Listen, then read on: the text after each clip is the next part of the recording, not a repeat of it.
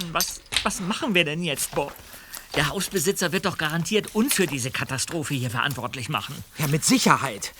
Wenn er zurückkommt, dann, dann trifft ihn wahrscheinlich der Schlag. Und wenn wir einfach abhauen? Wir könnten doch. Psst. Das war die Haustür. Da kommt jemand.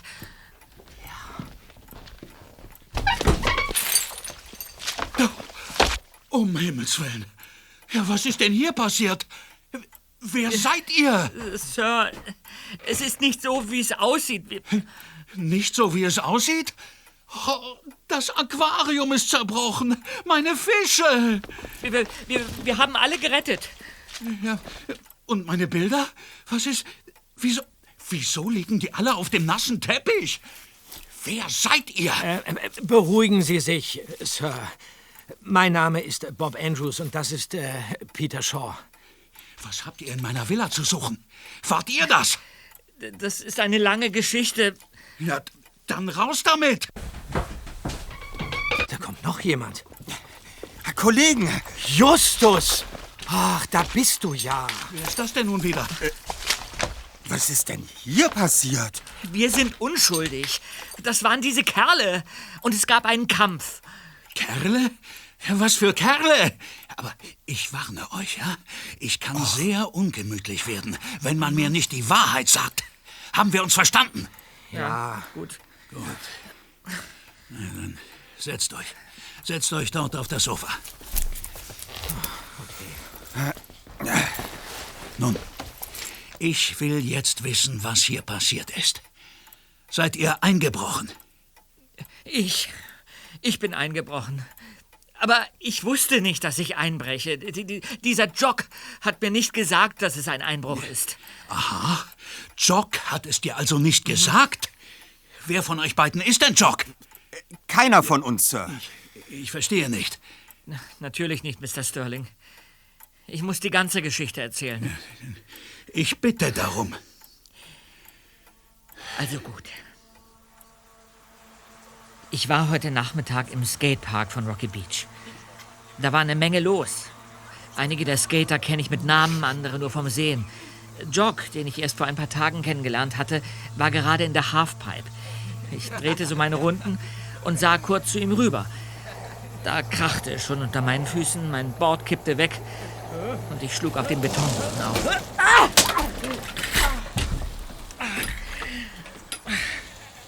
Alle Achtung, Peter! Dein Board ist gebrochen.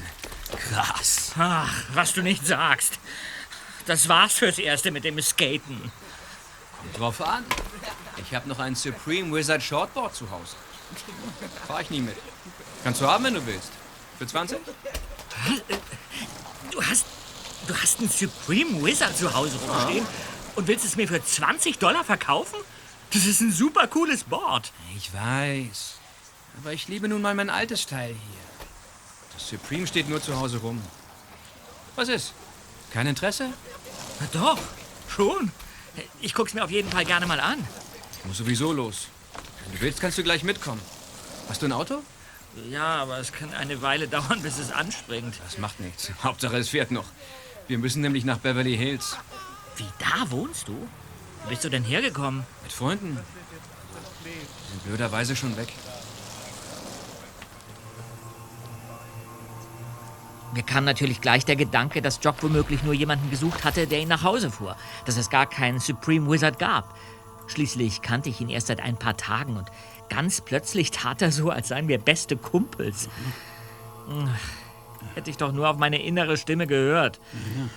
Aber ich dachte, dieses Misstrauen käme nur von unserer ständigen Detektivarbeit. Au Augen, Augenblick mal. Was denn für Detektivarbeit? Äh, wir drei, Sir, sind ein Detektivteam. Schön, ja. Äh, wie auch immer. Erzähl weiter, Peter. Also, wir fuhren in meinem Wagen nach Beverly Hills. Jock dirigierte mich zu dieser Villa hier. Mittlerweile war es schon dunkel geworden. Vor der Haustür begann er in seinen Hosentaschen nach seinem Schlüssel zu suchen. Und dann war er sich plötzlich sicher, ihn beim Skaten verloren zu haben. Oha. Ich ahne schon, was jetzt kommt. Ganz genau. Ich habe ihm mit meinem Dietrich die Haustür geöffnet. Und exakt in diesem Moment ging der Alarm los. Sag mal, bist du irre, Jock? Warum hast du mir nicht gesagt, dass ihr eine Alarmanlage habt? Äh, Was machen wir denn jetzt? Keine Panik, Peter. Bevor der Notruf bei der Polizei eingeht, haben wir 30 Sekunden, um sie auszuschalten. Wie, und, und das soll mich beruhigen? Immer locker bleiben. Siehst du das Display hier? Oh Mann. Ich wohne hier, schon vergessen. Los, rein ins Haus. Okay. So. Zeigst du mir jetzt das Supreme Wizard? Ja, doch. Gehen wir ins Wohnzimmer. Gut.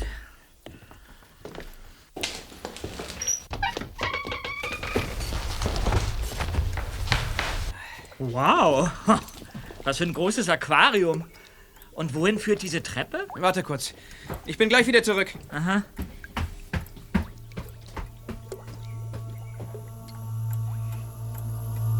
Nachdem Jock ins obere Geschoss gegangen war, sah ich mir die Bilder an den Wänden genauer an und begriff, dass es sich bei allen um vergrößerte Briefmarken handelte.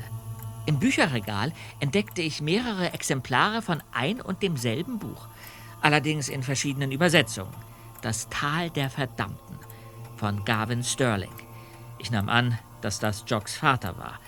Dann sah ich durch das Fenster nach draußen und entdeckte den Wagen auf dem hinteren Parkplatz. Ein Oldsmobile Cutlass. Der schien aber nicht Jocks Eltern zu gehören, denn die waren ja nicht da. Ist das dein Auto da draußen? rief ich laut nach oben.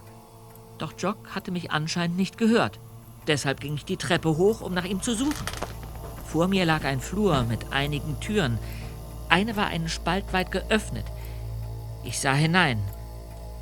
Ein Büro. Jock saß am Schreibtisch und durchwühlte leise fluchend eine Schublade. Flucht. Wo steckt der verdammte Mist? Doch plötzlich hob er den Blick. Peter! Was schleichst du denn da herum? Spionierst du mir etwa nach? Was? Nein. Ich, ich, ich habe nach dir gerufen und mich gefragt, wo du steckst. Was machst du denn hier? Geht's dich was an? Ich dachte, du wolltest mir das Skateboard... Überlass das Denken mir. Ich finde nämlich den Schlüssel nicht. Zur Garage, der das Skateboard steht. Ein Schlüssel? Da liegt doch einer auf dem Schreibtisch. Hier, auf dem Buch. Hier. Kommt der denn dahin? Aber es ist der Richtige. Gut, dann können wir ja jetzt runtergehen. Geh schon mal vor. Ich komme gleich nach. Aber wir haben doch jetzt, was wir wollten. Oh Mann, du kannst einem echt auf die Nerven gehen. Peter Shaw.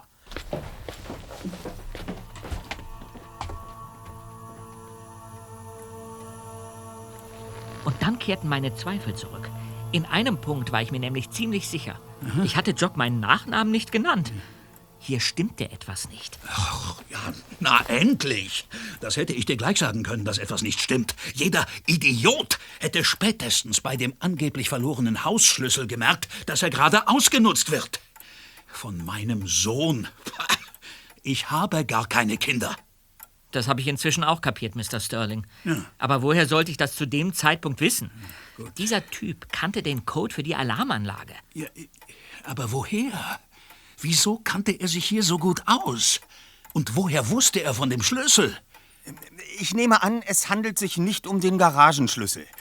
Ja, das nimmst du verdammt richtig an. Und jetzt erzähl weiter, Junge.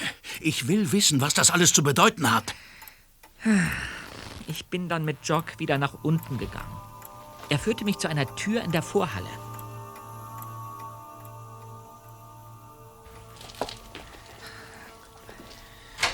Da geht's zur Garage. Aha. Komm. Ein schmaler Flur. Wohin führen denn die vielen Türen? Zum Bad, zum Keller und in den Abstellraum. Die Tür zur Garage ist ganz am Ende. Jock, Was ist denn jetzt? sieh doch. Der Lichtspalt unter der Tür. Da hat sich ein Schatten bewegt. Bist du dir sicher? Dahinter ist jemand. Geht's zum Keller. Geh ein Stück zur Seite. Okay. Das haben wir gleich.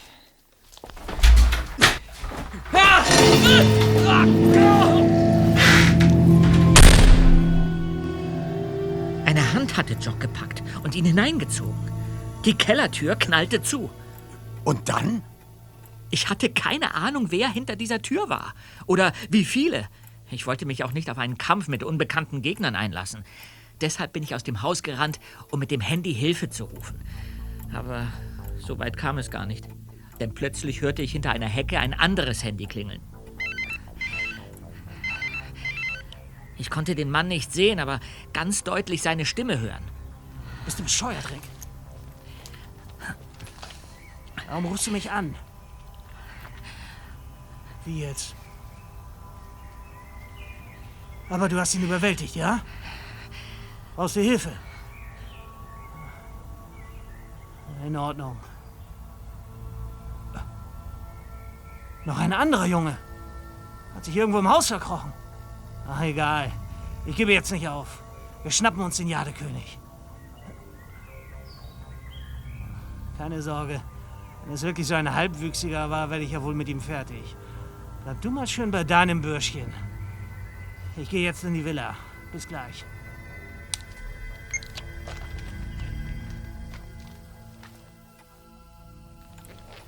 Äh, Mo Moment, Moment, Augenblick. Äh, was hatte der Mann am Handy gesagt? Wir schnappen uns den. Den was? Den Jadekönig. Sie werden wohl wissen, was das ist, Sir. Das kann ich dir beantworten, Zweiter. Der Jadekönig ist eine Briefmarke. Sie gehört zu den zehn wertvollsten Marken der Welt. Ihr offizieller Name lautet Green British Nanda Twopence und war vor 100 Jahren in der ehemaligen britischen Kolonie Nanda in Afrika im Umlauf. Sie zeigt das Porträt des damaligen englischen Königs George V. Die Marke wurde zunächst versehentlich in grün gedruckt. Danach wurde sie in blau ausgegeben, der ursprünglich gewünschten Farbe, weshalb die Marke in grün eine große Seltenheit ist. Äh, woher weißt du das alles? Äh, Justus weiß generell alles. Ja, ich, ich kenne ja auch die blaue Mauritius oder die Red Mercury. Genau wie Sie, nehme ich an, Mr. Sterling. Sie sind passionierter Sammler, nicht wahr? So. Die vergrößerten Drucke von berühmten Marken, mit denen Sie Ihre Wände hier geschmückt hatten, lassen auf eine große Fachkenntnis schließen. Möchten Sie uns vielleicht mehr über den Jadekönig erzählen? Nein. Ich möchte, dass Peter mir mehr über den Einbruch erzählt. Was geschah dann? Nachdem dieser Typ sein Telefonat beendet hatte, bin ich schnell zu meinem Wagen geschlichen, um endlich in unserer Zentrale anzurufen.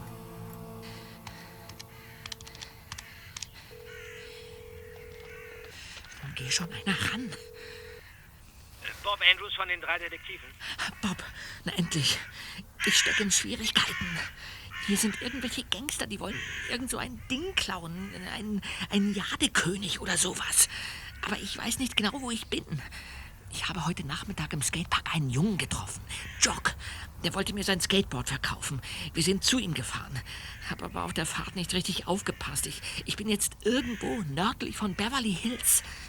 Hast du keinen GPS-Empfang? Oh, Mist, daran habe ich überhaupt nicht gedacht. Warte. Moment, Moment, ich hab's gleich. Da, ich bin auf dem... Le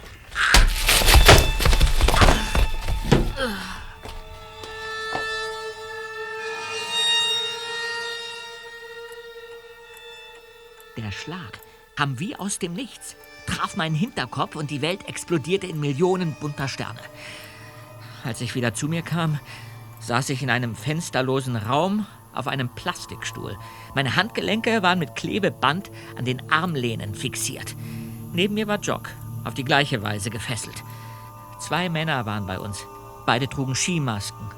Auf einem kleinen Tisch zeigte ein Monitor die Bilder einer Überwachungskamera.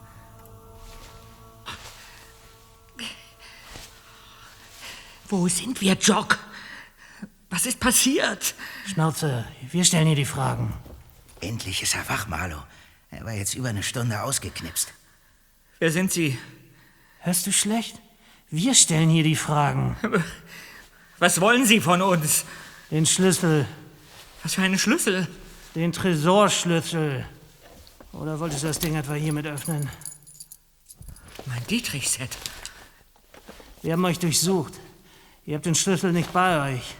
Und er ist auch nicht da, wo er sein sollte. Ihr habt ihn also versteckt. Ich habe keinen Schlüssel versteckt. Und ich weiß auch nichts von einem Tresor. Ich bin nur ganz zufällig hier. Ach, rein zufällig? In deiner Tasche habe ich diese Karte hier gefunden. Die drei Detektive. Wir übernehmen jeden Fall. Drei Fragezeichen. Erster Detektiv Justus Jonas, zweiter Detektiv Peter Shaw, Recherchen und Archiv Bob Andrews. Jock? Jock, was ist los? Nicht, Peter. Alles in Ordnung. Ach, nee. Ich glaube, der Schlüssel befindet sich an einem Ort, an dem wir noch nicht nachgesehen haben, Marlow. Mund auf. Na, wird's bald.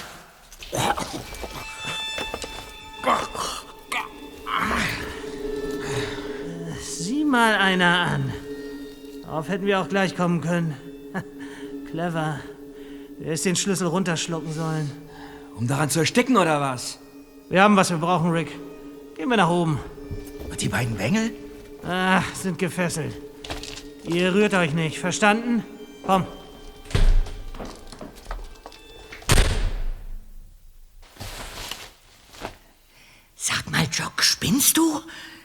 Was wird hier eigentlich gespielt? Die Sache mit dem Skateboard war doch erstunken und erlogen. Du hast mich hergelockt, damit ich die Tür für dich öffne. Und jetzt hattest du einen Tresorschlüssel im Mund versteckt. Guter Trick, oder? Du wohnst hier nicht. Du wolltest an diesen Tresor ran, ja? Das erzähle ich dir alles später, nachdem wir uns befreit haben. Und, und wie wollen wir das anstellen? Die beiden haben die Tür nicht abgeschlossen. Wenn ich zu dir rüberrutsche, kommen meine Finger an deine Fesseln und deine an meine. Okay, versuchen wir es. Außerdem, Jock, Jock, siehst du das? Da auf dem Monitor der Überwachungskamera. Vor dem Haus schleicht jemand herum. Das ist Bob. Ein Freund von dir? Ja. Was macht er hier? Keine Ahnung, aber diese Typen dürfen ihn nicht zu fassen kriegen. Na dann los, Beeilung. Ja. Es geht. Ja.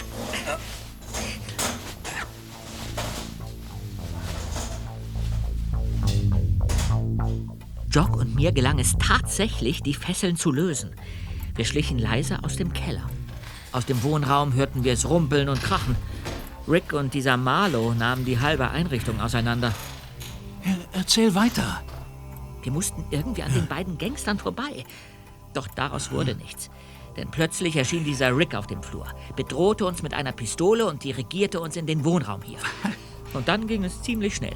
Von draußen flog ein Steinbrocken durch dieses Fenster da. Die Alarmanlage heulte los, ein zweiter Stein flog herein und traf Rick im Nacken. Er stolperte nach vorn und ein Schuss löste sich aus seiner Rolle. Die Kugel traf das Aquarium. Der gewaltige Wasserschwall riss die beiden Gangster zu Boden. Rick ließ seine Waffe fallen. Sie wurde mit den zappelnden Fischen unter das Sofa gespült. In dieser Sekunde kam Bob herein. Peter nutzte den Überraschungsmoment, Er sprang zum Sofa, schnappte sich Ricks Pistole und warf sie in hohem Bogen durch das Fenster nach draußen. Äh, Jock war inzwischen in die Vorhalle gerannt und rief kurz darauf, ich habe soeben die Polizei verständigt. Ja, auf diesen Bluff fielen die beiden Gangster herein. Sie stürmten aus dem Haus und fuhren mit ihrem Wagen davon. Eine Verfolgung war aussichtslos. Und Jock war inzwischen auch getürmt. Ah, zumindest konnten wir noch die Fische in das restliche Wasser des Aquariums befördern. Alle haben es überlebt. Naja, und dann kam sie zur Tür herein, Sir. Was für eine Geschichte. Na, eigentlich ist es nur eine halbe Geschichte. Ich weiß nämlich nicht, wie Bob und Justus hierher gekommen sind. Ich glaube nicht, dass mich das noch interessiert. Ich wollte wissen, was sich hier im Haus abgespielt hat. Ja, Was mache ich nur mit euch? Ich habe dich über Mr. Sterlings Schwägerin ausfindig gemacht, Peter. Meine Schwägerin? Judith? Ja, so ist es. Sie hat mir ihre Adresse genannt. Äh, Augenblick mal, Augenblick mal. Was hast du mit Judith zu schaffen? Das ist einfach zu erklären. Nach Peters Anruf in unserer Zentrale hatte ich nur spärliche Informationen, aber die reichten aus, um hierher zu finden. Peter hatte den Namen Jock erwähnt und dass er ihn im Skatepark kennengelernt hätte. Ja, da bin ich gleich hin und habe mich nach ihm erkundigt. Und tatsächlich konnte mir ein Mädchen seine Adresse nennen. East Los Angeles, 224 Montebello Road. Sagt Ihnen das etwas, Sir? Dann war es also Joseph. Wer ist Joseph? Äh, Mein, mein Neffe. Der Sohn meines verstorbenen Bruders. Er wohnt mit seiner Mutter in der Montebello Road. Jock ist Ihr Neffe? Aber warum haben Sie uns das denn nicht gleich gesagt? Weil ich seinen Spitznamen nicht kannte. Außerdem habe ich mit diesem Bengel nichts mehr zu tun. Und warum? Weil er seit eh und je ein kleiner Gangster ist. Deshalb. Dass Jock etwas stehlen wollte, ist noch nicht eindeutig bewiesen. Halten Sie es nicht für einen ziemlich großen Zufall, dass Ihr Neffe ausgerechnet an dem Abend bei Ihnen einbricht, an dem es auch zwei andere Gangster tun? Nein, wenn ich ein Einbrecher wäre, hätte auch ich mir genau diesen Abend ausgesucht. Ach, und warum? Weil ich heute eine große Lesung im Convention Center in Los Angeles hatte. Diese Woche ist mein neuer Roman erschienen. Nach dem großen Erfolg von Das Tal der Verdammten stand das in allen Zeitungen. Ach, das ist natürlich eine Erklärung, Sir. Auch Joseph wird es gewusst haben. Und da hat er sich gedacht, Onkel Gavin hat doch Kohle. Schauen wir mal nach, was er so in seinem Tresor aufbewahrt. Also hat er nach meinem Tresorschlüssel gesucht. Weil er den Jadekönig stehlen wollte. Er hätte den Jadekönig gar nicht stehlen können. Den besitze ich gar nicht. Ach, nein? Nein. Und ich habe ihn auch nie besessen. Schön wär's. Diese Marke ist sehr selten. Und teuer. Aber Marlow und Rick waren nur deswegen hier. Sie waren sich sicher, dass der Jadekönig in ihrem Tresor ist. Ja, ich konnte deiner Geschichte folgen, Peter. So kompliziert war sie nicht. Können Sie sich irgendwie erklären, warum die beiden Einbrecher glaubten, sie seien im Besitz des Jadekönigs? Ich kann nur raten. Viele Menschen wissen, dass ich Briefmarken sammle. Das ist auch kein Geheimnis. Ich habe auch ein paar seltene Exemplare in meiner Sammlung. Nicht so wertvolle natürlich. Vielleicht hat mal jemand etwas falsch verstanden. Und Jock? Können Sie sich vorstellen, worauf er es abgesehen hatte? Ach, der kleine Gauner. Er wollte natürlich Geld. Der Junge ist ständig in Schwierigkeiten. Aber bei mir gibt es nichts zu holen. Er soll sich anständig benehmen und die Schule beenden. Etwas Ähnliches hat seine Mutter auch gesagt. Richtig, richtig. Deine Geschichte ist noch nicht zu Ende. Ah, genau. Also, nachdem mir dieses Mädchen im Skatepark äh, Jocks Adresse genannt hatte, hinterließ ich Justus schnell eine Nachricht auf der Mailbox, damit er informiert ist. Ja. Ja, und dann fuhr ich in die Montebello Road. Aber Jock war nicht zu Hause, nur seine Mutter. Die konnte mir auch nicht sagen, wo Jock sich gerade aufhalten könnte. Ist Ihr Mann denn zu Hause, Mrs. Sterling? Vielleicht weiß der ja, wo Jock steckt. Mein Mann ist tot. Oh, das. Das, das tut mir leid. Genau heute. Vor zehn Jahren. Da ist unser Haus abgebrannt. Was? Ein Leck in der Gasleitung ist. Oh nein. Es, es gab eine Explosion und alles stand in Flammen. Ich war mit Jock zu Besuch bei meiner Schwester in Oregon. Aber Paul war zu Hause. Mein Mann, er, er ist in den Flammen umgekommen. Schrecklich. Ja, ja, ein Schock.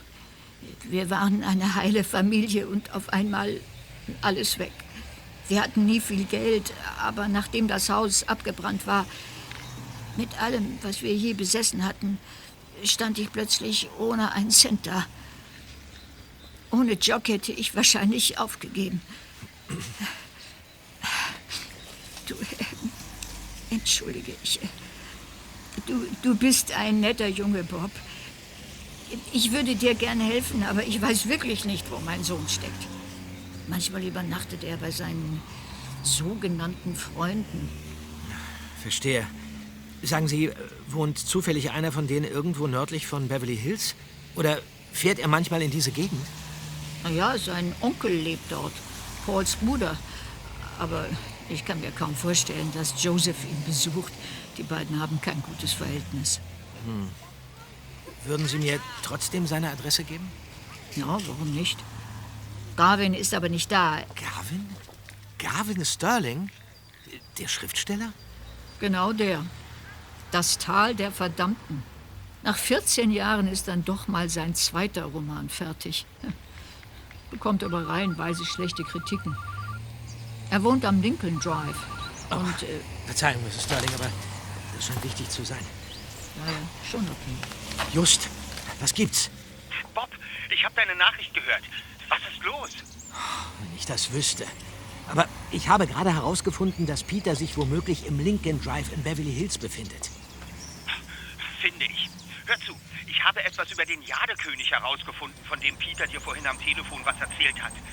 Über den Jadekönig so schnell? Okay, okay, aber äh, das kann warten. Wir, wir sollten keine Zeit verlieren. Wer weiß, was mit Peter ist. Verstanden. Wir treffen uns am Lincoln Drive. Ich mache mich gleich auf den Weg.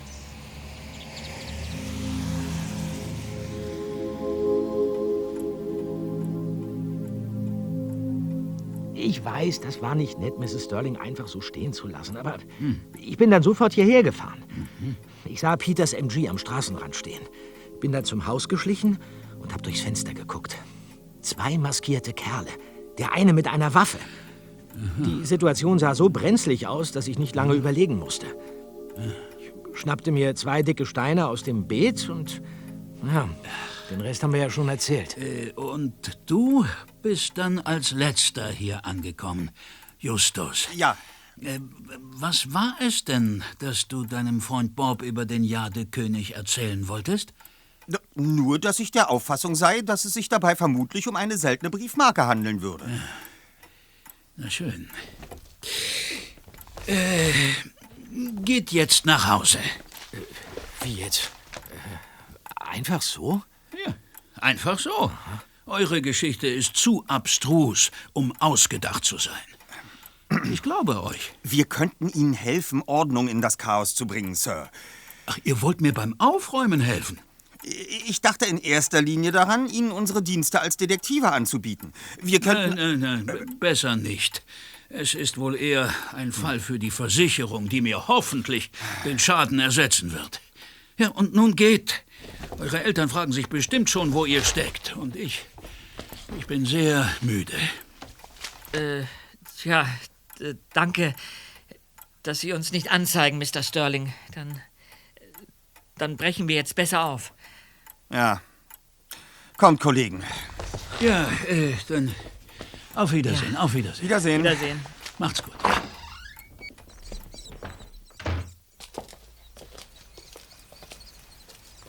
Mann, oh Mann, was für ein Abend. Ich bin fix und fertig. Ah, es geht mir genauso, Zweiter. Aber ich möchte noch wissen, was Justus uns verschweigt. Unser Erster verschweigt uns etwas? Ja, und ob?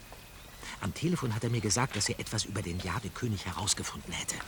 Aber als Mr. Sterling eben danach fragte, hat er so getan, als wäre es nicht wichtig gewesen.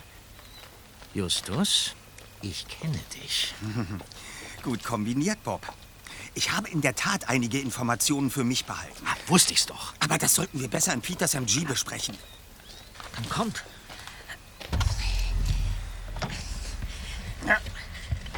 So. Nun rede endlich, Erster. Was hast du über den Jadekönig herausgefunden? Schieß los. Ja, hör zu.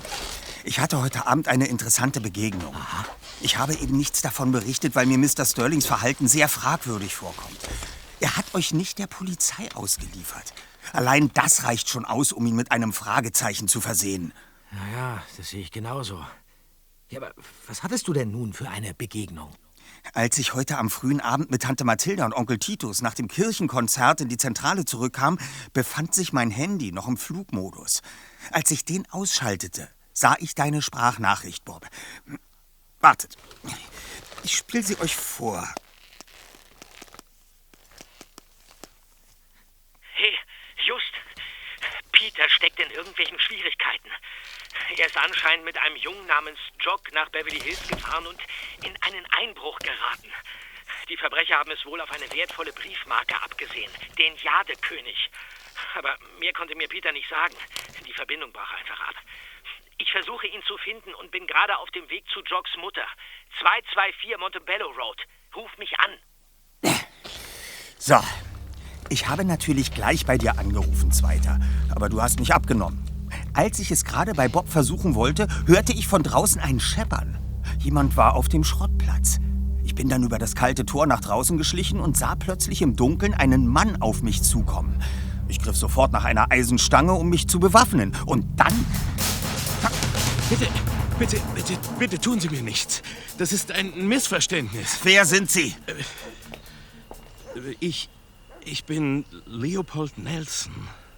Moment mal. Sie kenne ich doch. Sie sind doch einer der Experten aus der Trödelshow im Fernsehen. Und sind Sie nicht auch passionierter Briefmarkensammler? Ja, so, so ist es. Warum sind Sie hier? Ich äh, möchte Mr. Andrews sprechen. Bob Andrews. Sind Sie das? Mr. Andrews ist nicht da. Sie können mit mir sprechen. Ich nehme an, es geht um den Jadekönig. Ja, ja, ja, ja, ganz recht. Äh, Mr. Andrews hat mich vor einer Stunde angerufen. Er hat mir nicht genau gesagt, worum es geht, nur dass er mich wegen des Jadekönigs sprechen möchte. Nun, ich habe zurückgerufen, aber der Anrufbeantworter hat mich äh, verunsichert. Es liegt mir sehr am Herzen, Sie so früh wie möglich zu informieren. Daher bin ich direkt nach Rocky Beach gekommen. Die Adresse ließ sich über die Telefonnummer herausfinden. Informieren? Worüber? Dass ich von Ihrem großzügigen Angebot äh, zurücktreten und den Jadekönig lieber nicht äh, käuflich erwerben möchte. Bitte, bitte, lassen Sie mich wieder gehen, ja? Ich kann Sie leider nicht gehen lassen, Mr. Nelson. Nicht bevor ich weiß, was hier vor sich geht. Warum sind Sie hergekommen? Was wollte Bob von Ihnen? Nun gut, also, eine Menge Leute kennen mich aus dem Fernsehen und es ist äh, kein Geheimnis, dass ich privat vor allem Briefmarken sammle. Vor ein paar Tagen bekam ich einen Anruf. Aha. Ein Mann, der seinen Namen nicht nennen wollte, machte mir ein Angebot. Er wollte mir eine Briefmarke verkaufen. Ah, den Jadekönig. Ja, ganz genau. Es ist die letzte große Marke, die mir noch fehlt. Weißt du, wie viele es davon auf der Welt gibt? Nein. Elf.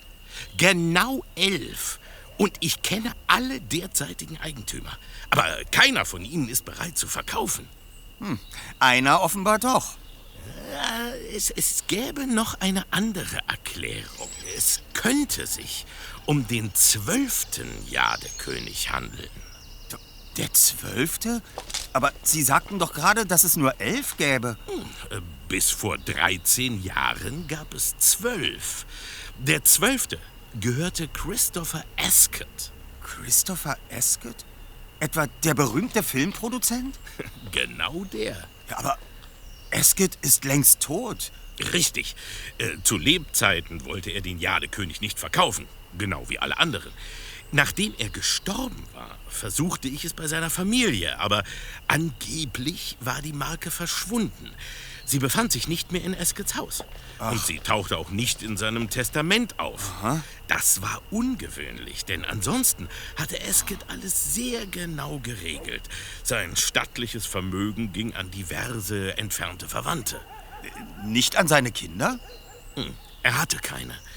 Er war auch nicht verheiratet. Dennoch ist mir die Sache nicht mehr geheuer. Vorgestern habe ich mich dazu entschlossen, auszusteigen. Aber der Händler hatte mir keine Kontaktmöglichkeit genannt. Er hatte nur gesagt, er würde sich noch einmal melden. Für den genauen Zeitpunkt und den Ort der Übergabe. Und weiter? Tja, und dann rief vorhin dein Freund Bob an und sprach mir auf den Anrufbeantworter, dass er mit mir über den Jadekönig sprechen wolle. Ah, Sie dachten, es würde um den Verkauf gehen, aber ich kann Ihnen versichern, dass Bob kein zwielichtiger Händler ist und bei Ihnen nur allgemeine Informationen über den Jadekönig einholen wollte. Die Vermutung liegt nahe, dass der Unbekannte Ihnen eine Briefmarke angeboten hat, die sich noch gar nicht in seinem Besitz befindet. Sonst hätte er sofort mit Ihnen eine Übergabe vereinbart. Er muss die Marke vermutlich erst noch an sich bringen, also stehlen. Ich wollte Bob gerade anrufen, als ich Sie hier draußen bemerkte. Moment.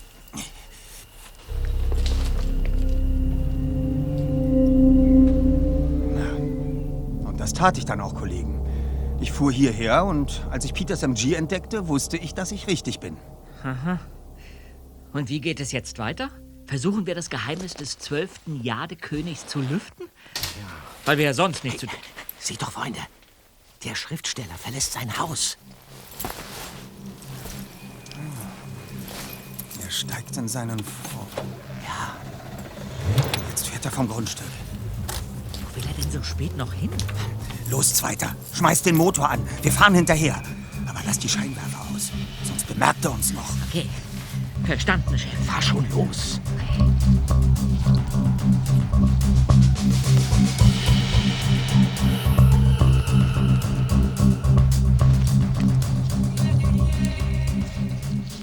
Der Schriftsteller fuhr auf direktem Weg in die Montebello Road und parkte vor dem Haus, in dem Jock mit seiner Mutter wohnte. Peter hielt in ausreichender Entfernung. Ungesehen arbeiteten sich die drei Fragezeichen zu Fuß bis zum Haus von Judith Sterling vor. Hinter dem Zaun zum Nachbargrundstück gingen sie in Deckung. Mrs. Sterling stand im Türrahmen und hatte die Arme abweisend vor der Brust verschränkt. Finster sah sie auf ihren Schwager hinab, der am Fuß der kurzen Treppe stand. Willst du mich wirklich die ganze Nacht hier draußen stehen lassen, Judith? Ich habe nicht vor, die ganze Nacht mit dir zu reden, Garvin. Ich will Joseph sprechen. Zum dritten Mal. Jock ist nicht da. Der Bengel gehört in ein Erziehungsheim. Ach ja? Du hast nichts, aber auch rein gar nichts für ihn getan, nachdem Paul gestorben war. Es ging uns nach seinem Tod miserabel und dir war es vollkommen egal. Sogar das Wochenendhaus hast du dir unter den Nagel gerissen. Jetzt hör schon auf. Dein Sohn ist heute bei mir eingebrochen, bei seinem eigenen Onkel. Er wollte mich bestehlen. Ach, du meinst, er hatte vor, dir den Jadekönig zu klauen? Den was? Den Jadekönig. Ich kenne mich mit Briefmarken nicht aus, aber der Jadekönig sagt mir was. Ich weiß, dass du Sammler bist, aber mir war nicht klar, dass du so eine wertvolle Briefmarke besitzt. Das tue ich auch nicht. Der Freund von diesem, diesem Peter hat dir davon erzählt, stimmt's? Allerdings. Erinnerst du dich an Christopher Escott? Er war ein sehr reicher Mann. Ja. Und er hat ebenfalls Briefmarken gesammelt. Worauf willst du hinaus? Gibt es da vielleicht irgendeine Verbindung, Garvin? Ich weiß nicht, was du meinst. Es, äh, es ist spät, ich sollte jetzt gehen. Sag Joseph, dass ich ein Hühnchen mit ihm zu rupfen habe.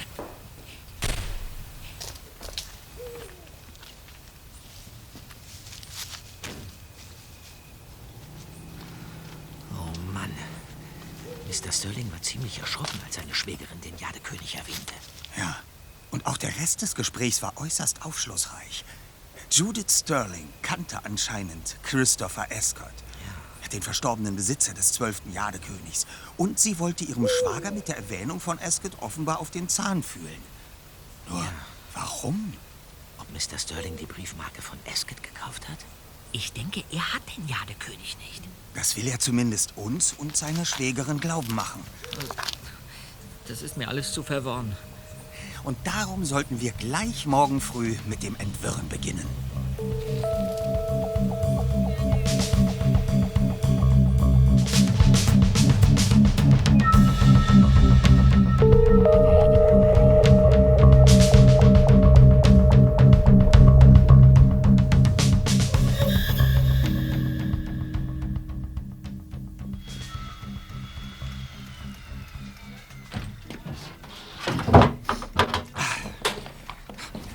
Morgen, Kollegen. Morgen. Hallo. Und Bob, wie kommst du mit deinen Recherchen voran? Äh, recht gut, Erster.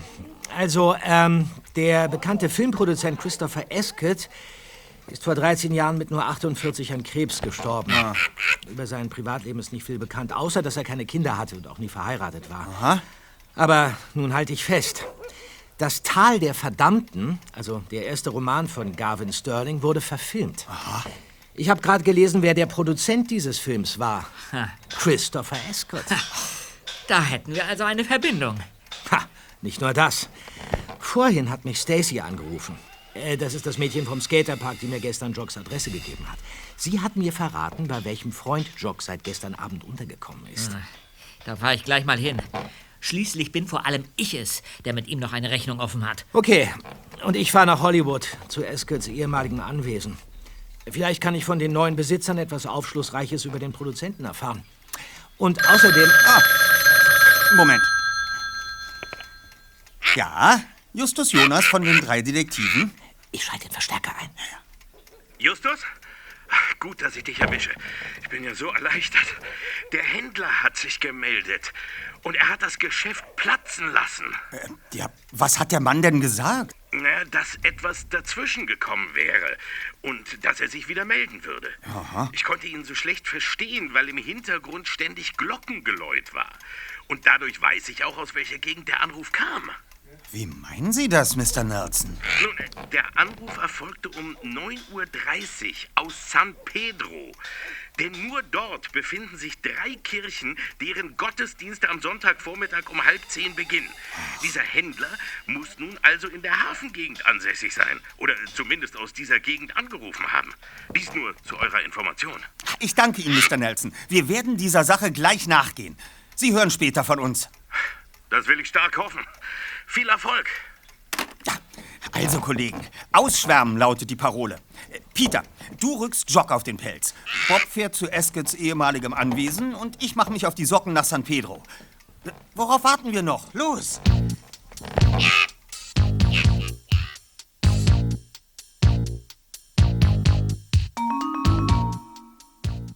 Die Villa in West Hollywood lag hinter hohen Hecken und einem mit Eisenspitzen bewehrten Einfahrtstor versteckt. Bob fand nicht mal eine Klingel. Ein Touristenbus fuhr vorbei. Hollywood Tours war auf der Seite zu lesen. Auf dem offenen Dach saßen etwa 20 Leute, alle mit Kameras und Handys bewaffnet. Und auf der linken Seite, in der schönen spanischen Villa, wohnt Schauspielerin Liza Reeves, die seit dem letzten Cosmic Track Film und ihrer Hochzeit mit Rockstar Danny Silver in Hollywood auf der Überholspur ist. Früher lebte hier übrigens eine weitere Hollywood-Legende, Starproduzent Christopher Esken, den verantwortlich war für die Filme Heiße Action in L.A. Hm. und Revolt. Die Adresse stimmte also. Ah, da steht eine Frau hinter dem Tor. Geh weiter. Los doch. Äh, wie bitte? Mrs. Reeves wird dir kein Autogramm geben und auch kein Selfie mit dir machen. Diese verdammten Bustouren. Verbieten müsste man sowas. Nein, nein, nein, das, das ist ein Missverständnis, Mrs. Torres. Und warum lungerst du dann seit fünf Minuten vor dem Tor herum? Ja, ja. Ich interessiere mich für das Haus, in dem einst äh, Christopher Escott gelebt hat. Ja. Äh, kannten Sie ihn? Aber ja, ich arbeite schon seit 25 Jahren in diesem Haus. Erst für Mr. Escott, danach für seinen Cousin, nun auch für Mrs. Reeves und Mr. Silver. Ah, dann kennen Sie ja bestimmt auch Mr. Sterling. Ha? Woher weißt du von Mr. Sterling? Ich bin sein Neffe. Mhm. Ach so. Und dein Onkel hat sich dir anvertraut? Ja. Na ja, die Dinge sind ja auch nicht mehr so, wie sie früher einmal waren. Mhm. Mr. Escott hat Briefmarken gesammelt, richtig? Ja, richtig. Ah. Er hat doch eine ganz berühmte Marke besessen. Und ich glaube, er hat sie deinem Onkel geschenkt. Oh, oh, das hätte ich jetzt nicht sagen sollen. Aber es stimmt doch, oder? Ja, ja, natürlich, natürlich stimmt das. Siehst du, schließlich waren die beiden ein Liebespaar. Aber das musste natürlich ein Geheimnis bleiben. Mr. Escott hätte deinen Onkel ja auch in seinem Testament berücksichtigen können. Aber er wollte wohl nicht, dass dadurch alles rauskommt. Heute würde das wahrscheinlich niemanden mehr interessieren. Naja, also hat er ihm die Marke einfach geschenkt. Was ist denn aus Mr. Sterling geworden? Ich habe ihn seit damals nicht mehr gesehen. Dem, dem geht es gut, ja. Aber ich muss jetzt leider los. Einen schönen Tag noch, Madame. Grüße Mr. Sterling von mir. Mach ich.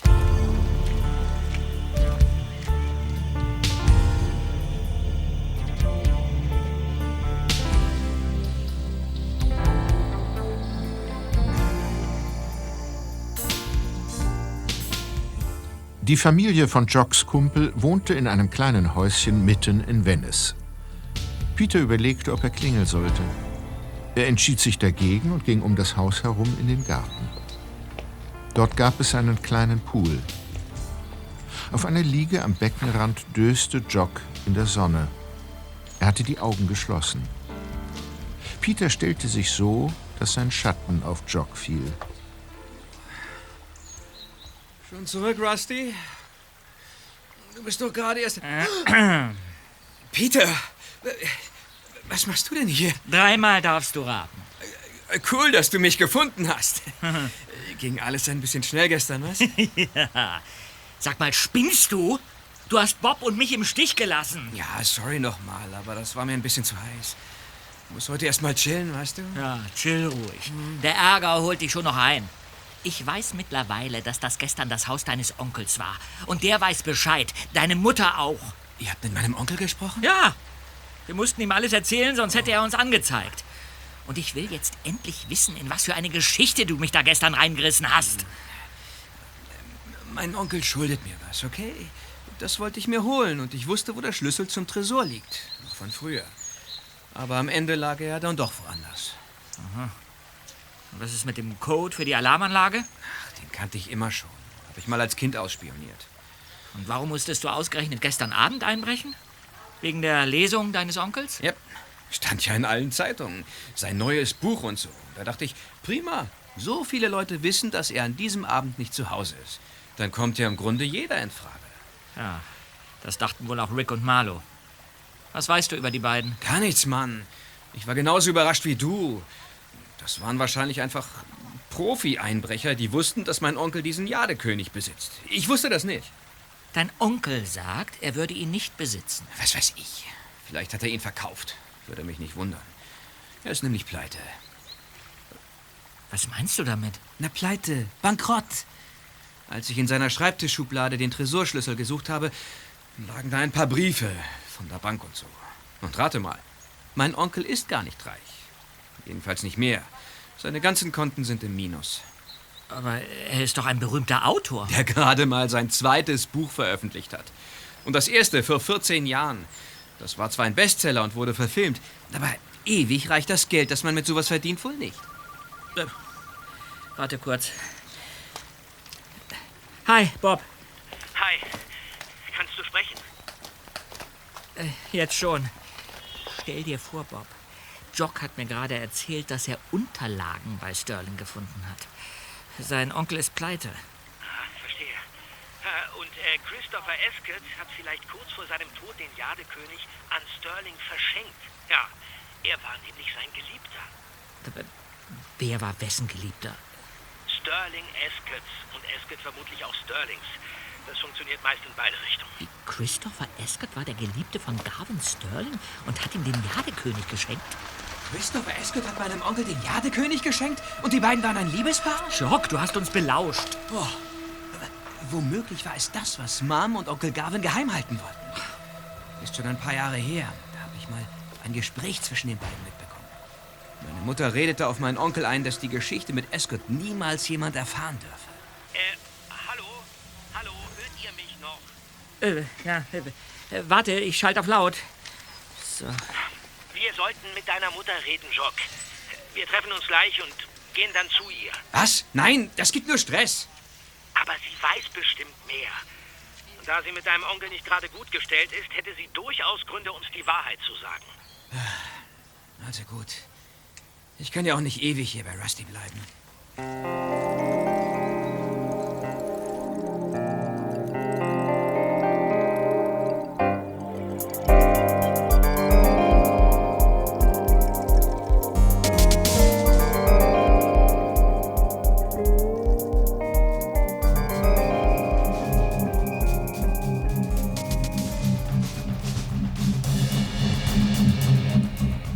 Der erste Detektiv war in der Zwischenzeit nach San Pedro gefahren. Dort hatte er die drei Kirchen gefunden, deren Gottesdienste am Sonntagvormittag um halb zehn begannen. Justus war bei der fünften Seitenstraße angekommen, als er den Oldsmobile Cutlass entdeckte. Dieser parkte auf der rechten Seite. Solche Autos sah man nicht mehr oft. Das konnte kein Zufall sein. Der Wagen stand vor einer heruntergekommenen Autowerkstatt. Dort standen zwei Männer. Waren das die beiden Einbrecher? Plötzlich näherte sich ein junger Mann vom Bürgersteig und ging auf die beiden Männer zu. Justus stieg aus dem Wagen, schlich zur Werkstatt und ging hinter zwei hohen Reifenstapeln in Deckung.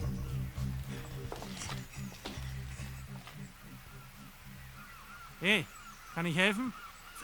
Mr. Lin? Kennen wir uns? nicht persönlich, aber Sie haben mich angeschrieben?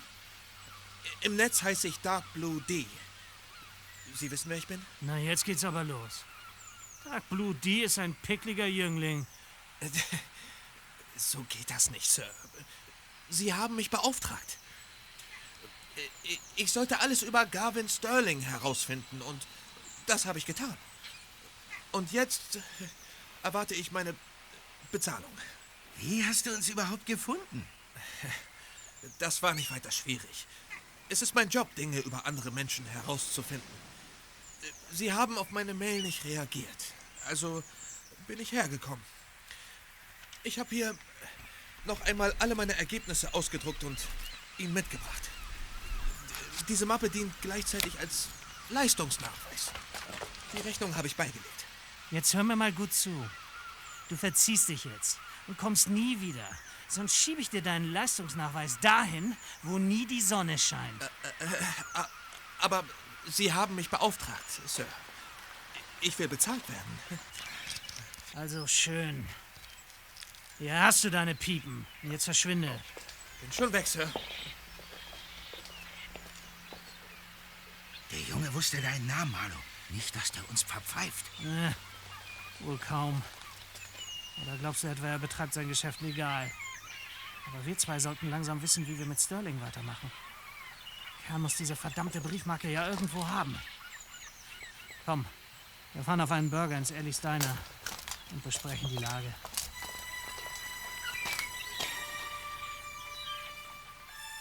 Justus wartete, bis die beiden Männer gegangen waren. Da fiel sein Blick auf einen Chrysler in der Werkstatt. Die Mappe, die Dark Blue D mitgebracht hatte, lag noch auf der Motorhaube. Er verließ seine Deckung, schlich in die Werkstatt, nahm die Mappe zur Hand und schlug sie auf. Es waren etwa zwei Dutzend Seiten, ein Lebenslauf von Garvin Sterling, Dokumente über Aktienverkäufe. Sterling hatte bei den meisten dieser Geschäfte Verlust gemacht. Justus war kurz davor, die Mappe wieder zu schließen, da fiel sein Blick auf die Dokumente einer Hausratsversicherung. Sterling hatte seine Villa und die Besitztümer darin gegen Diebstahl und andere Katastrophen versichern lassen. Ausdrücklich erwähnt wurde dabei der Jadekönig. Green British Nanda Twopence. Wertvolle Briefmarke, auch bekannt als Jadekönig. Versicherter Wert eine Million US-Dollar. Also doch! Ha! Wusste ich doch, dass vorhin die Autoreifen gewackelt haben. Rick und Marlowe, ich dachte, sie... Gib mir deine Geldbörse. Na los doch. Also ich... Äh, also schön. Hier. Aha. Die Visitenkarte. Dann bist du einer von diesen Bengeln. Der dritte der drei Fragezeichen. Mhm. Weiß Sterling, dass ihr Detektive seid? Ja, so ist es. Was für ein Glück, dass uns dieses dicke Vögelchen ins Haus geflattert ist, Marlow. Jetzt kriegen wir endlich raus, wo der Jadekönig versteckt ist. Aber ich habe keine Ahnung, wo sich diese Marke befindet. Ehrlich! Das mag schon angehen. Aber ich glaube, dass Sterling es dir erzählen wird, wenn wir es richtig anstellen.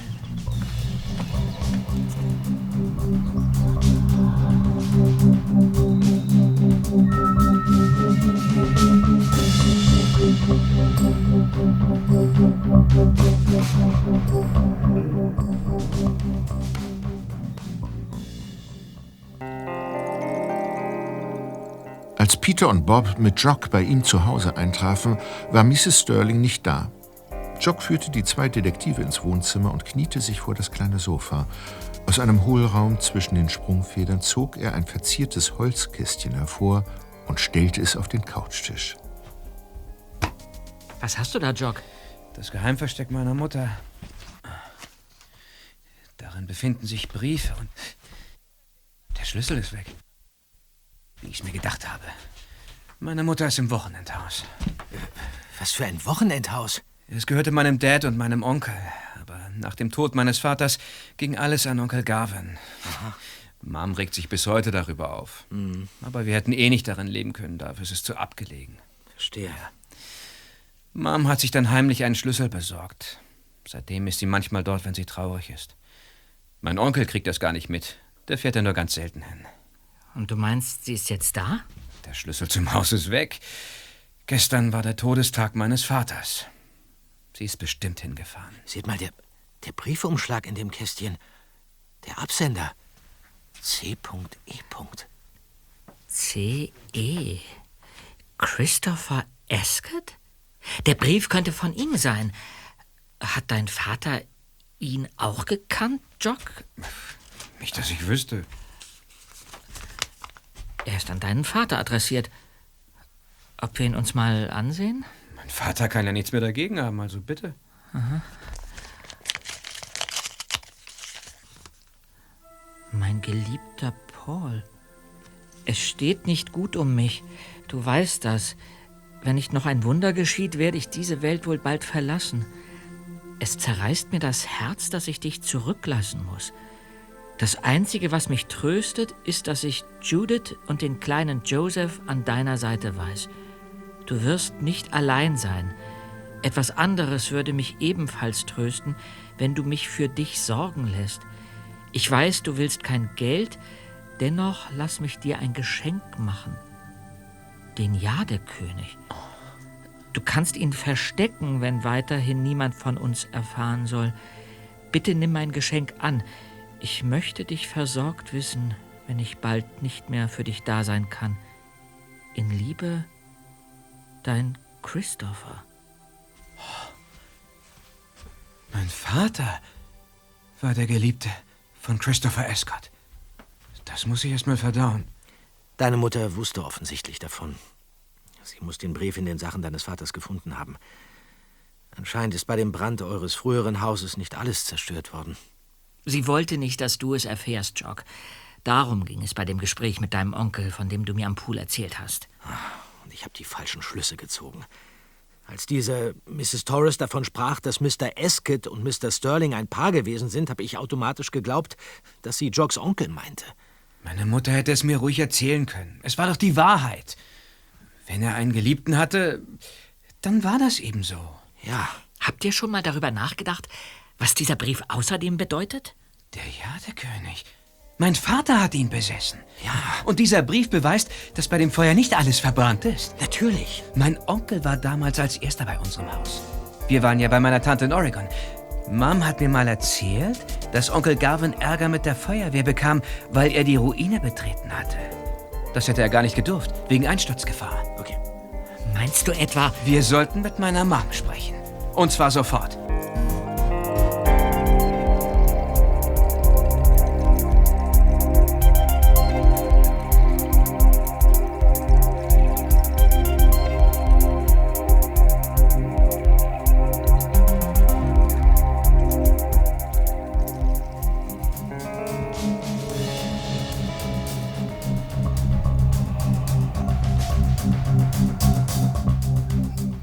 Vor Justus Augen breitete sich Santa Monica wie eine große Flickendecke aus. Es war ein herrlicher Tag. Theoretisch. Wenn da nicht der Abgrund des Lincoln Canyons direkt vor seinen Augen gewesen wäre. Marlow hatte den ersten Detektiv über einen schmalen Wanderweg den Hang hinaufgeführt, bis die Villa von Mr. Sterling direkt unter ihnen lag. Sollte Justus hinabstürzen, würde er auf dem Betondach aufschlagen. Marlow und Rick hatten ihm seinen Auftrag klargemacht. Er sollte Mr. Sterling per Handy eine Botschaft übermitteln. Marlow hatte keinen Zweifel daran gelassen, was mit Justus passieren würde, wenn er dabei mit seinem schauspielerischen Talent nicht überzeugte. Es geht los, Dicker. Und wehe, du verrätst uns. Sterling hier? Guten Tag, Mr. Sterling. Hier spricht Justus Jonas. Oh. Äh, was gibt's? Ich habe nicht viel Zeit, Mr. Sterling. Wir haben Nachforschungen angestellt und ich muss Ihnen etwas mitteilen. Wir glauben, dass die Gangster, die bei Ihnen eingebrochen sind, wissen, wo der Jadekönig versteckt ist. Wie bitte? Aber ich habe doch gesagt, dass ich den Jadekönig niemals... Das reicht, Dicker. Jetzt warten wir.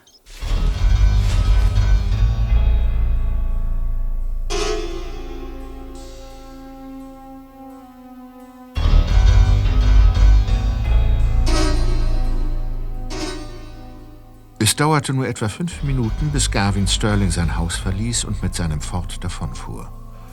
Marlow zog Justus unsanft vom Abgrund weg und schob ihn zurück ins Auto. Dann nahmen die Gangster die Verfolgung auf.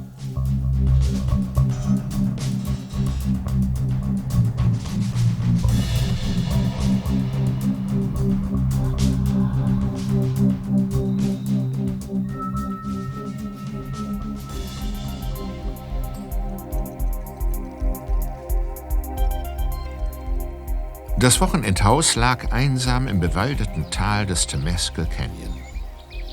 Schon von weitem entdeckte Jock den Wagen seiner Mutter. Die Tür des Hauses war nicht verschlossen. Leise traten Jock, Peter und Bob ins Innere und lauschten. Mom? Bist du hier?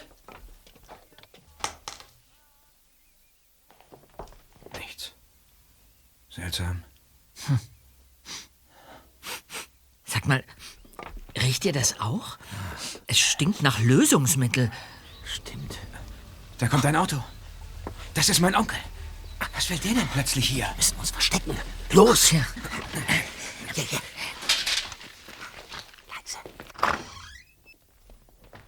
Hallo? Ist jemand hier? Och, och, was stinkt denn hier so? Hallo, Mr. Sterling. Ja. Ja. Äh, Marlow, was haben Sie hier zu suchen? Ich will den Jadekönig.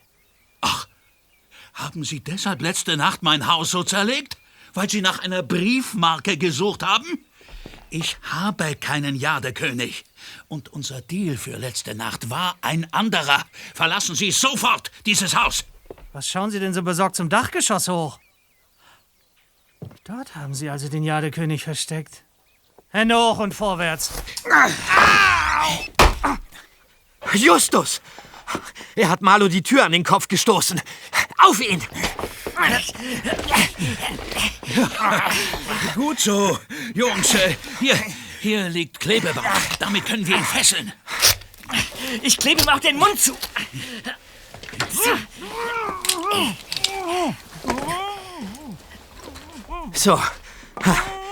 das hätten wir. Wo ist der andere Justus? Dieser, äh, dieser Rick? Ebenfalls gut verschnürt in seinem Auto. Großartig. Ich konnte ihn überwältigen. Was machst du überhaupt hier, Erster? Erzähle ich euch später, Kollegen. Wichtig für alle ist erstmal nur, dass die Polizei bereits unterwegs ist. Äh, Die, die, die, die Polizei? Aber, aber... äh, Sie hatten die ganze Zeit etwas zu verbergen, Mr. Sterling. Und inzwischen ist mir auch klar, was. Ihr Deal mit Marlowe und Rick war, dass die beiden bei Ihnen einbrechen sollten. Sie haben sie damit beauftragt, in Ihr Haus einzubrechen und den Tresor zu öffnen. Dafür haben Sie ihm sogar den Tresorschlüssel bereitgelegt. Deshalb befand er sich auch nicht wie sonst in Ihrer Schreibtischschublade. Jetzt verstehe ich. Deinem Onkel ging es darum, dass an dem Abend, während er für alle öffentlich seine Lesung hielt, sein Tresor geöffnet wurde. Nur geöffnet. Es sollte nichts gestohlen werden. Das war der Auftrag. Sie, Mr. Sterling, hätten dann den angeblichen Verlust des Jadekönigs gemeldet und das Geld von der Versicherung bekommen. Eine Million Dollar. Und der Jadekönig wäre weiterhin in ihrem Besitz geblieben. Mit der Million hätten sie ihre Schuldenprobleme beseitigt. Jock hat nämlich ein paar Briefe von der Bank gefunden. Jede Menge roter Zahlen. Ja, der einzige Fehler war nur, Marlowe und Rick zu unterschätzen. Die haben nach Erhalt ihres Auftrags nämlich einen Hacker auf sie angesetzt und herausgefunden, dass es bei ihnen wirklich etwas Wertvolles zu holen gibt. Den Jadekönig. Außerdem konnten sie, ebenso wie Jock, die Alarmanlage ausschalten. Kein Kunststück, wenn man so dämlich ist, ein Geburtsdatum als Geheimzahl zu verwenden. Den Jadekönig fanden sie trotzdem nicht.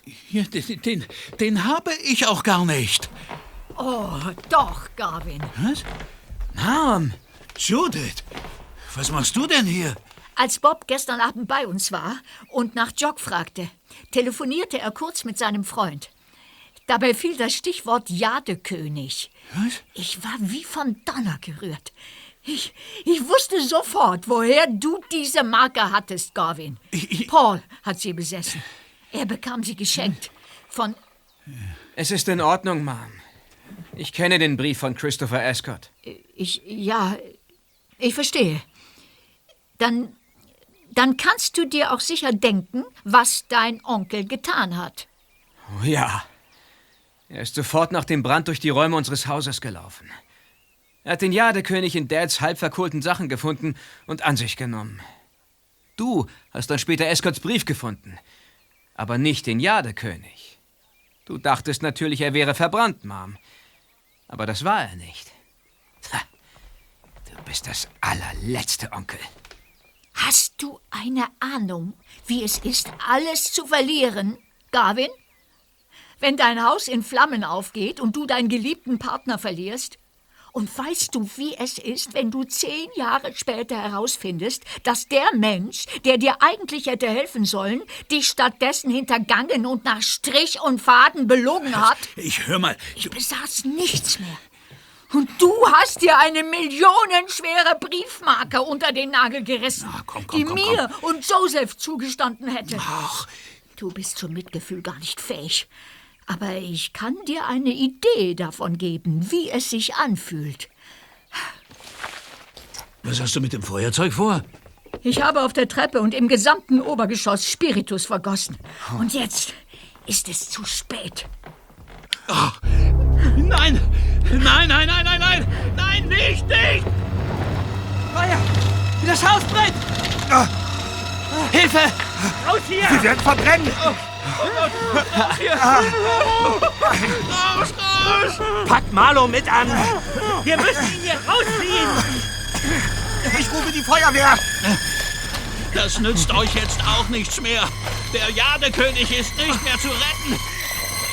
Ich, ich werde dich verklagen, Judith. Du hast mein Leben ruiniert.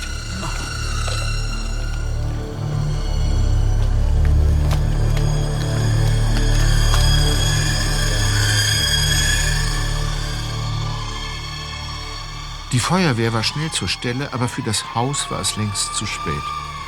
Nachdem die letzten Flammen erloschen waren, ragten nur noch ein paar qualmende Balken aus der vom Löschwasser aufgeweichten Erde. Marlow und Rick wurden wegen Einbruch und gewaltsamer Entführung festgenommen, Mr. Sterling wegen Versicherungsbetrug.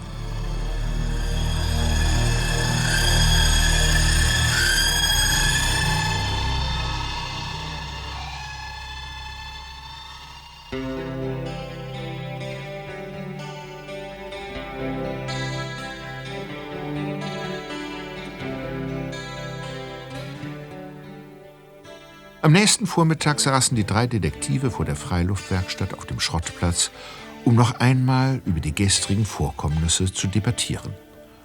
Plötzlich deutete Peter überrascht zum Eingangstor. Seht mal, wer da kommt. Das, das sind doch Jock und seine Mutter. Hallo, Jungs. Wir kommen gerade von der Polizei. Die Vernehmungen haben endlos gedauert. Mom muss sich für die Brandstiftung verantworten. Und Onkel Garvin hat angedroht, dass er sie vor Gericht bringen will. Damit wird er nicht durchkommen. Tja, wir werden sehen. Na, eigentlich sind wir nur hier, weil Jock euch etwas sagen möchte. Ja, stimmt. Ich möchte mich entschuldigen. Vor allem bei dir, Peter. Ich habe dich im Skatepark nur angesprochen, damit du mir mit deinen Dietrich-Künsten hilfst. Stacy hat mir vorher nämlich gesteckt, dass ihr Detektive seid. Sorry nochmal. Mm, sorry angenommen. Und wie geht es nun weiter, Mrs. Sterling? Na, ich glaube nicht, dass ich wegen der Brandstiftung ins Gefängnis muss. Aber eine saftige Geldstrafe wird's wohl werden. Ich fange schon mal an zu sparen. Schließlich ist diese ganze Katastrophe auch meine Schuld. Na, wir sind zehn Jahre lang ohne diese Briefmarke klargekommen. Wir werden es auch weiterhin tun. Finden Sie nicht, dass Sie uns die Wahrheit sagen könnten, Mrs. Sterling? Äh, Justus, wovon redest du? Ich rede davon, dass Jocks Mutter uns gerade ein entscheidendes Detail vorenthält. Mom, was ist hier los? Ich, ähm. äh, Ich. Ich habe Sie gestern zufällig dabei beobachtet, wie Sie dieses Kästchen hier im Wald verbuddelt haben. Während heute die Verhöre bei der Polizei liefen, hatte ich Gelegenheit, es wieder auszugraben. Seht mal, was sich darin befindet, Kollegen. Der, der Jadekönig. Ja, aber Justus, wie... Durch den Brief von Christopher Esket wussten sie, dass ihr Mann die Marke besessen hatte. Und haben zehn Jahre geglaubt, sie wäre verbrannt. Genau. Doch dann stand ihr Schwager letzte Nacht vor ihrer Tür und machte ihnen Vorhaltungen. Nachdem sie das Telefonat zwischen Bob und mir gehört hatten, ahnten sie, dass es bei dem Einbruch um den Jadekönig ging. Und fühlten ihrem Schwager auf den Zahn. Der verhielt sich so sonderbar, dass sie Verdacht schöpften. Um diesen Verdacht zu überprüfen, fuhren sie zum Wochenendhaus. Ja, das tat ich. Ja, und tatsächlich. Garvin Sterling hatte die Marke an einen sicheren Ort gebracht. In ein Geheimversteck im Dachgeschoss des kleinen Hauses. Ja, so ist es. Mein Mann hat mir das Versteck mal gezeigt. Gemeinsam mit deinem Onkel Jock hatten sie es als Kinder heimlich angelegt. Und darin fand ich die Marke gestern tatsächlich. Und mir wurde alles klar. Die ganze riesengroße Lüge. Aber dann sind wir ja reich. Äh, noch nicht. Bislang ist diese Marke nur ein Fetzen Papier. Aber glücklicherweise kennen wir jemanden, der bereit wäre, Ihnen dafür eine Million Dollar zu zahlen. Was, im Moment mal, wir kennen jemanden, der bereit wäre... Aber ja doch, Erster. Leopold Nelson. Bekannt aus dem Fernsehen. ja, natürlich.